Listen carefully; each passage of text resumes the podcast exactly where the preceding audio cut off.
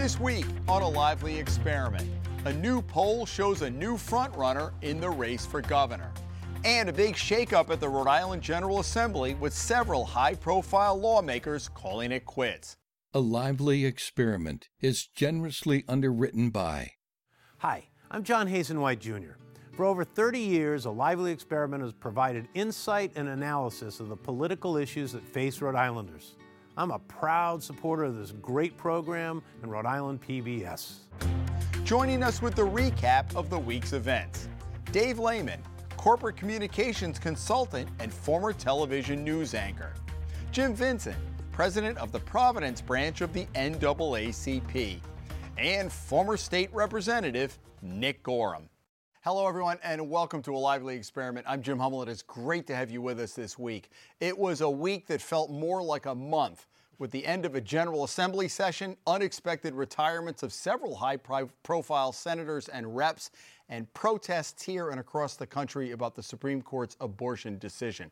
But we begin with a Boston Globe Suffolk University poll released earlier this week. The headline Nellie Gorbea has pulled ahead of Dan McKee in the race for governor. We'll get to that momentarily. Nick, I want to start with you. The, the, the headline, one of the headlines that struck me was Allan Fung beats any uh, Democrat, including Seth Magaziner. I know that's this snapshot in time, but what, what do you take out of that? He has a long history in the district. He's extremely well known. Um, last time I heard, I don't think uh, Magaziner even lives in the district. Um, and it's a purple district. And he's He's been the mayor of Cranston. Uh, there are a lot of very successful politicians who came out of Cranston. So I think he's he's in good shape. I'm I'm rooting for him, of course. I think he I think he can win and uh, the climate really couldn't be much better. It might be a snapshot of where we are nationally, too, right? Well, I think it is a snapshot, uh, and, and definitely it's a purple district. Uh, I live in Cranston. Uh, however, uh, that poll was taken before Roe versus Wade decision was made, and I think if um, Allan Fung is made to make a decision in terms of what he would do in Congress, where if they took the majority, and now you have a Republican House, uh, they could ban abortion in the country all the states that have codified, uh, you know, uh, abortion protections, that would go by the boards. So we need to know: Would you do that? Would you vote that way? Would you vote to end abortion in the country if you are in the majority in the House? I think that's a very important question, and it's a question he's going to have to answer directly to the public. Before I get to Dave, he has been a little squishy on that. He's he's tried to straddle the line on, well, you know, I, I, his answer. People want to know directly because that now is an issue. That could be an Achilles heel for him in the fall, don't you think, or not? I I don't think so. Okay. I don't think so. Well, we'll see. I disagree. Okay. I think I think his Achilles uh, heel is. Uh, the fact that he is very cautious and very reluctant to tackle something uh, that's controversial and to do it reasonably in time. The, the media uh, often asks him tough questions and he'll not have a response. A good example was this week about whether he is a supportive still of Donald Trump. And he didn't respond to that. Uh, I think that that looks to, to most people as a sign of weakness. I don't think you want to have a sign of weakness in this election cycle. Pardon me. And, and he's done this on other issues in the past, frustrating the media, which, you know, that, that he can do that. The media is no different from you and me in a sense. But at the same time, I think you need to be, you know, he should have the Trump. But answer. we're there on he, people's behalf. But he should. True. But he should. he should have the Trump answer all ready to go. And if you look at the, that snapshot, Seth Magaziner is the leader, and not saying that he's going to be the, the nominee, but if he is. Among uh, the Democrats. Among the Democrats. He's a proven winner. He's won statewide office twice, including those communities. So I think, uh, you know, to uh, sleep on Seth Magaziner would be a mistake. Uh, he's going to be a, a competitive, uh, formidable candidate if he is the nominee. And I think that uh, it's going to be a close race, but I think that that abortion issue is really going to be big.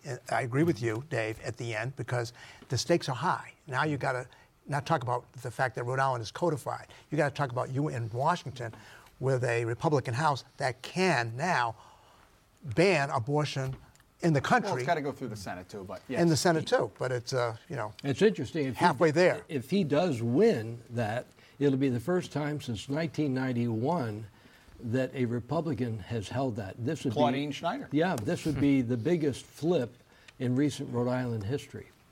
Allan has had to take many positions over the years as mayor. He's run for governor twice. I think he would have won in 2014, but for Bob Healey. Mm. Um, I think he's going to be able to handle the issue. Um, I, it wouldn't surprise me if he came out as, as uh, favoring a constitutional right uh, for abortion. It wouldn't surprise me.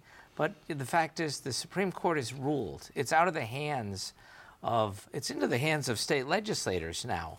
So, you know, um, what you're really talking about is an opinion of the Supreme Court of the United States.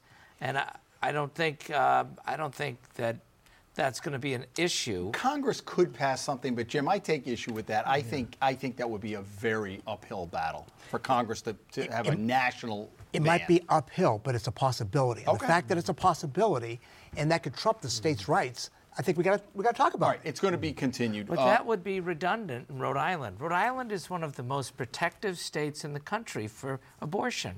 So it's almost superfluous to be asking him about it at this point, it, no, about I, whether he'd support it in Congress.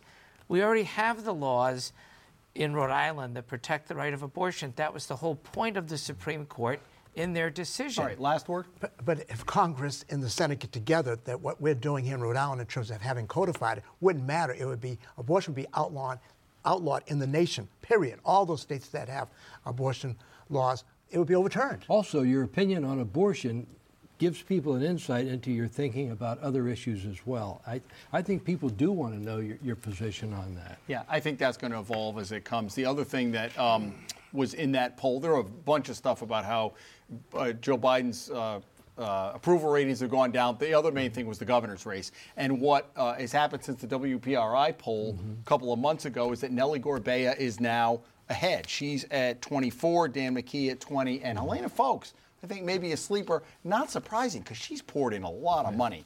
So you had a chance to talk to Joe Fleming about this? I talked to Joe Fleming about it. Who did the WPRI yeah, poll? He did the W back in May. He did that poll, and uh, I'll mix in what he told me and, and my own particular point of view. Uh, she may be the one to watch because uh, she has a lot of money. Helena Foulkes. Helena Foulkes. She has a lot of money. She jumped in where the other candidates have not gotten into the into the media to try to get their message and their their media out there.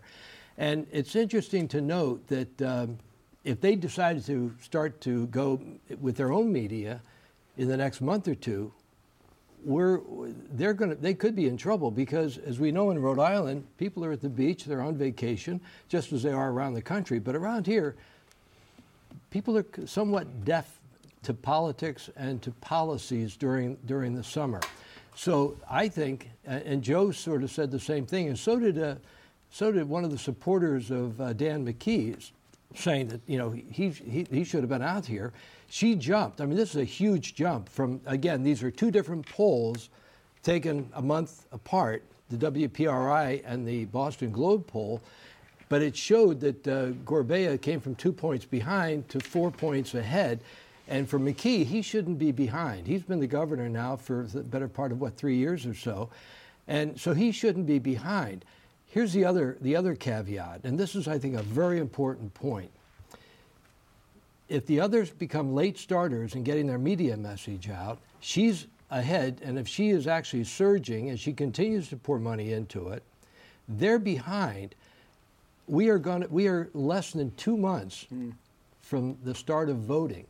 You can vote right. August, August, the 24th. Yeah. And those votes, if you do a late surge, uh, you could be, you could you could lose a lot of votes. Helena Foulkes is putting a lot of money into the race, and it's paying dividends. Uh, her campaign activity and her TV ads have been effective because there has been clear movement. If you believe these two polls are reliable and whatever, they're snapshots. Keep mm-hmm. in mind, they're just snapshots. And um, but I do believe the race is competitive. I think that uh, Helena Foulkes' Achilles heel right now is that she's doing really poorly in terms of people of color mm-hmm. who are disproportionately among the undecideds. Disproportionately Right, 'cause among the it's 31% undecided. And, Yeah. mo- and, and people of color are disproportionately represented in the undecided. And she's polling 2% with Hispanics and 3% with blacks, as opposed to uh, Nellie Gorbea and Dan McKee are polling in 25 to 30% with both groups. That's an interesting point on that. Nick, what do you make of it? Uh, if I had to pick who I think is going to win the Democrat primary, I would also say Helena Foulkes. I, I Really? think, yeah, I just think she's got the right resources. She's got a good message. She makes a good appearance. Uh, down the stretch, resources count. And she also has some of the best pros in the business running her campaign, Tad Devine at the top.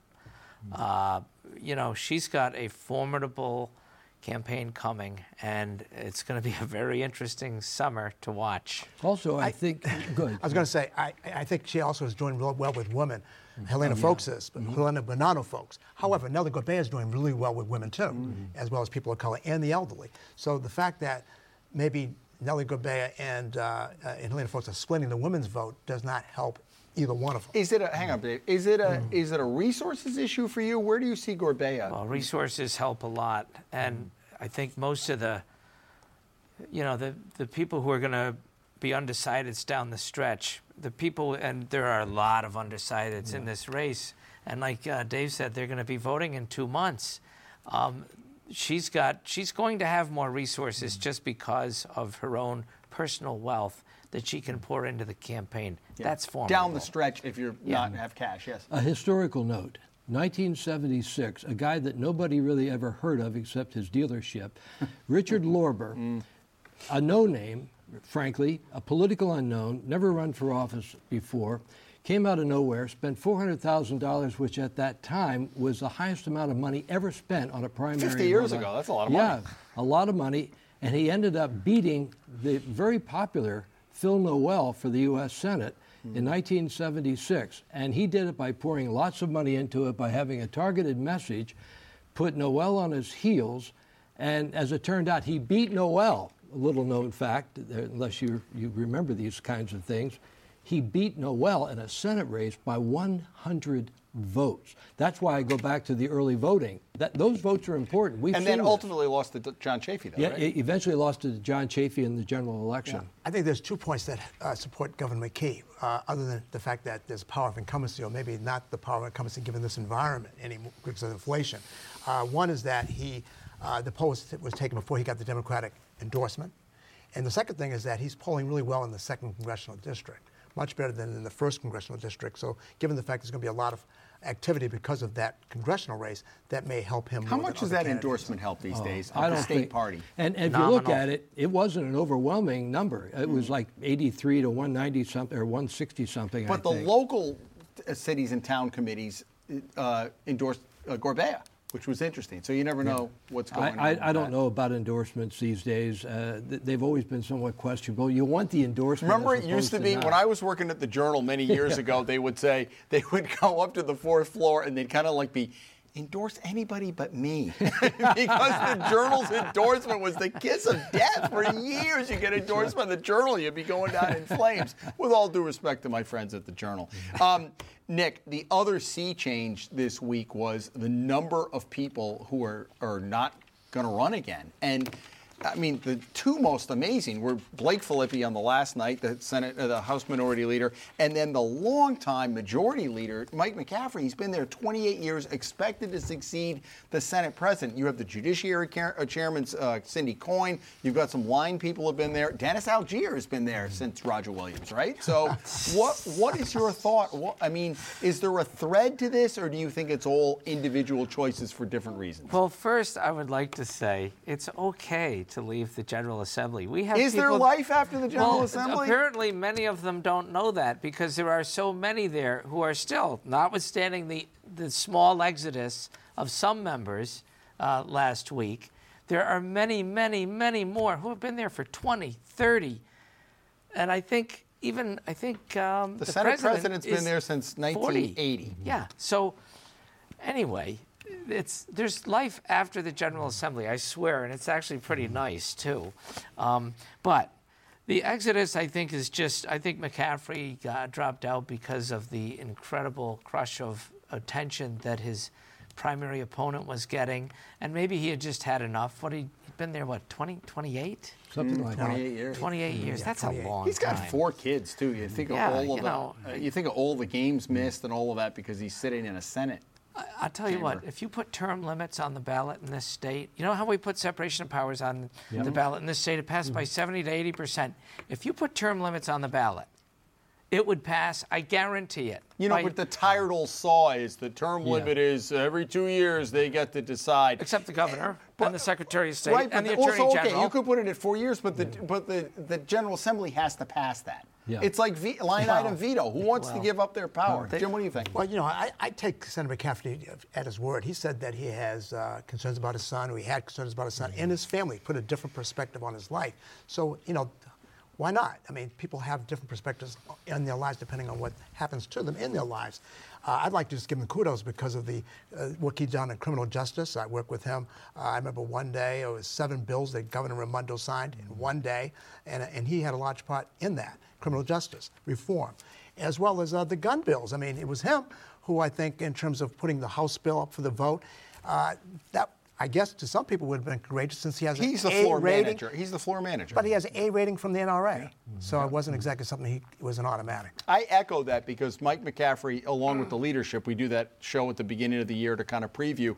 At whenever, whenever I asked each of them, what is your interest that might be flying under the radar, he always talked about justice reform. And I know that's not a sexy issue, No. but that's something that was really important to him. I uh, fleshed out all the names of those who are retiring, and I counted 11.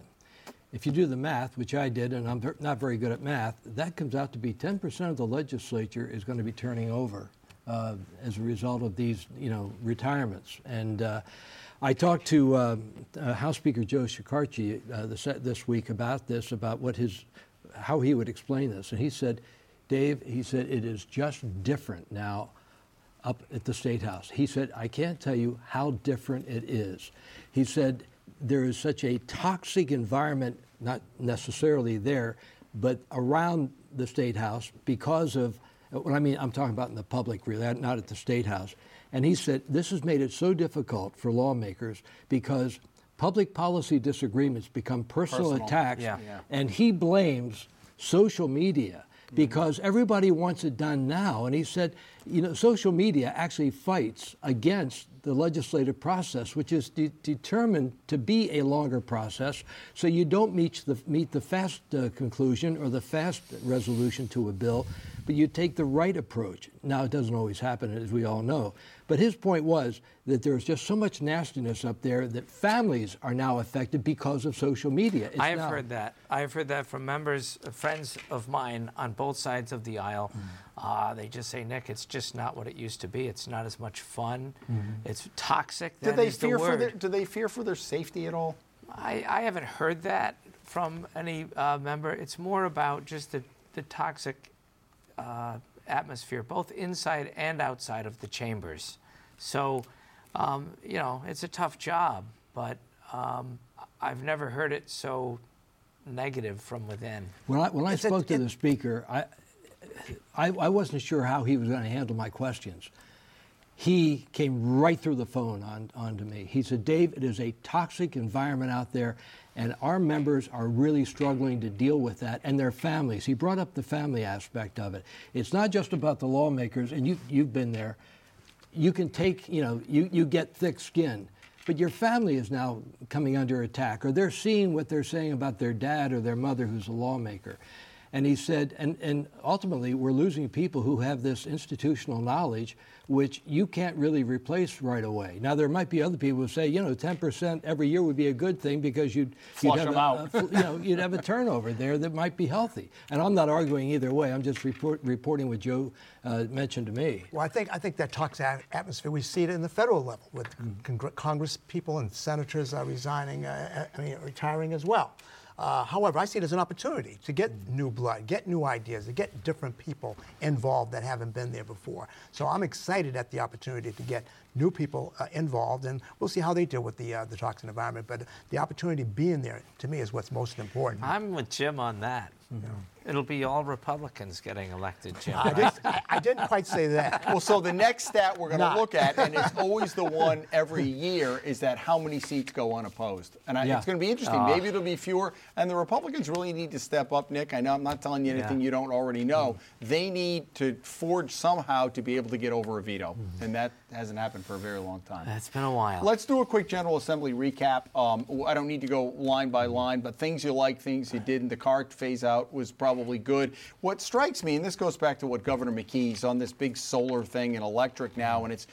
I- think a lot of people, Arlene talked about this last week, maybe the gas tax, just a suspension for three months. You can argue one way or the other. So, anyhow, let's go line by, not line by line, but kind of issue. And I know you were disappointed something didn't make it this year.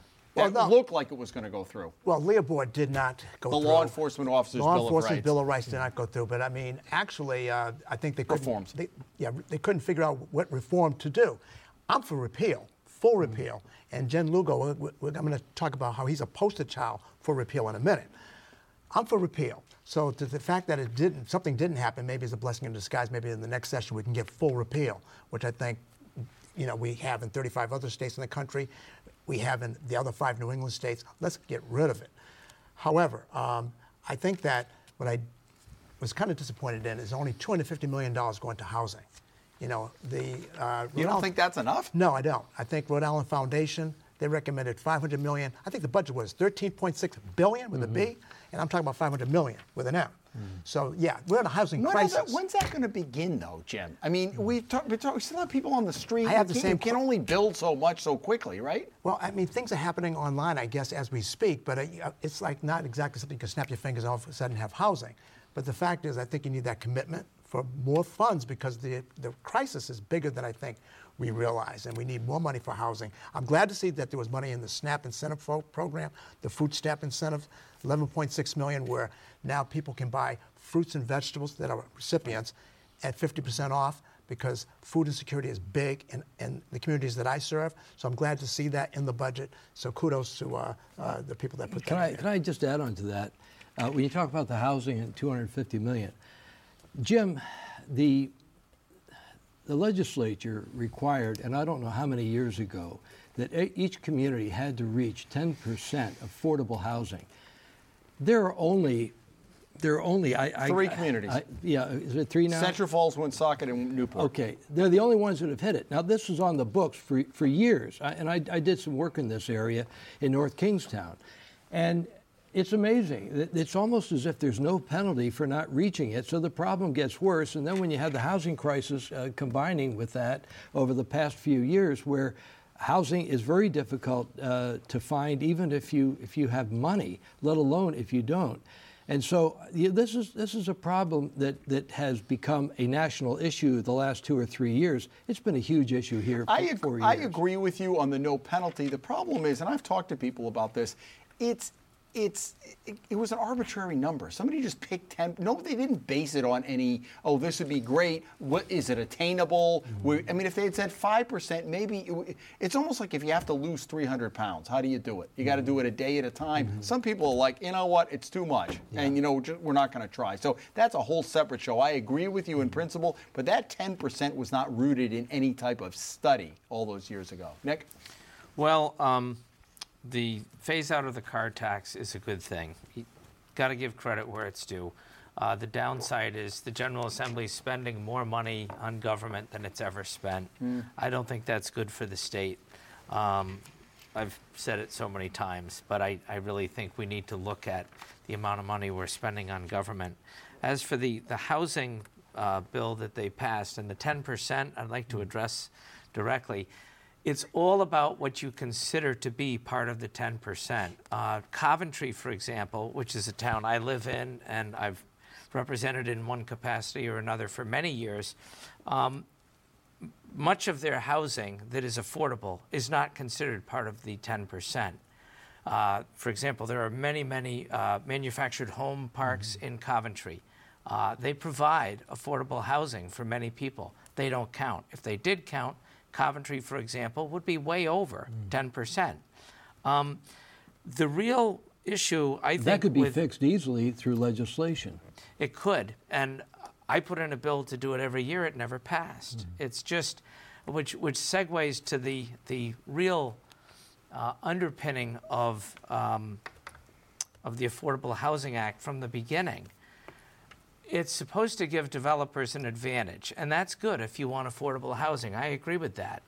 But what happens a lot of the time is they get the advantage and put and allocate only a small increment of their development mm-hmm. to affordable housing. Mm-hmm. And so the law doesn't really have the effect that it could if they really truly enforced it properly. Well, it's, a whole, it's a whole different discussion, and it's yeah. the Superman building. Like, oh, those it, that, it drives me crazy because how do you allocate it? We're right. running out of mm-hmm. time. I don't want to short you guys on outrages or kudos. I know. You, let's start with you. I know you have an outrage. No. Well, yeah, I do have an outrage. I do. I was going to do a kudo. I'm reading your mind. Okay, an outrage. And my outrage is uh, uh, what happened uh, last Friday uh, at the, uh, the peaceful rally in terms of abortion rights. And you have a man that feels it's okay to punch a woman twice in the face. Well, I tell you one thing. Where I come from, that's not okay. Mm-hmm. All right? In a civilized society, that's not okay. Now, kudos to Hugh Clements and, and Steve Paré, Commissioner Paré and Chief Clement uh, they want to terminate him. But again, because of the Law Enforcement Bill of Rights, it might take a year and a half, two years to actually terminate somebody that punched a woman in the face twice at the State House. Right? Yeah, Providence like, police officer who's also running. We don't need to get into all the details. Right. Most of you know them, but he, he, he is a Providence police he's officer. He's a Providence police officer who should know better because he's held to a higher standard.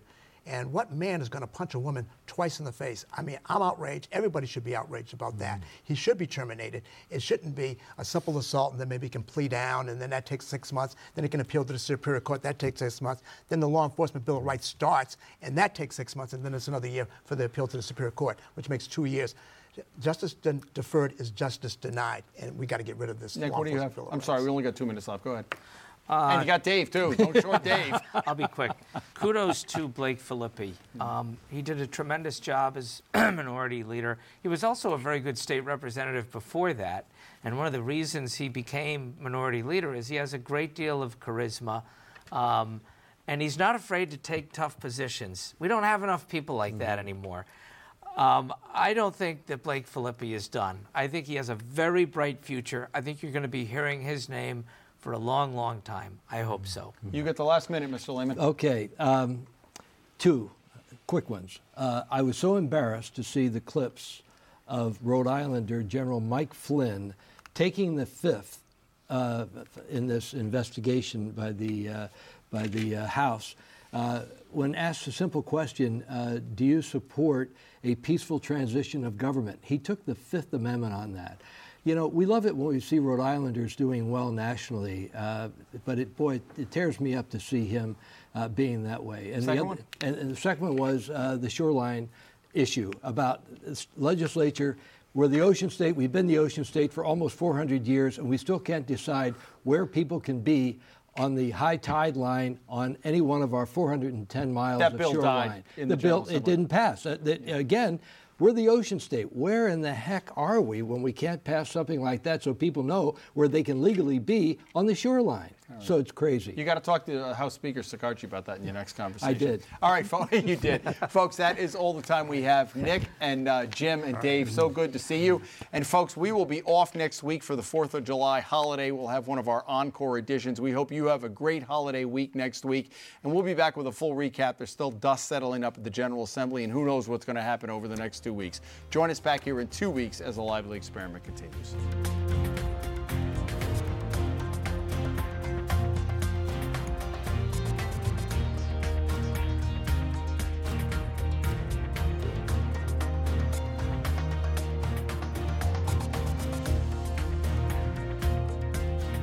Lively Experiment is generously underwritten by. Hi, I'm John Hazen White Jr. For over 30 years, A Lively Experiment has provided insight and analysis of the political issues that face Rhode Islanders. I'm a proud supporter of this great program and Rhode Island PBS.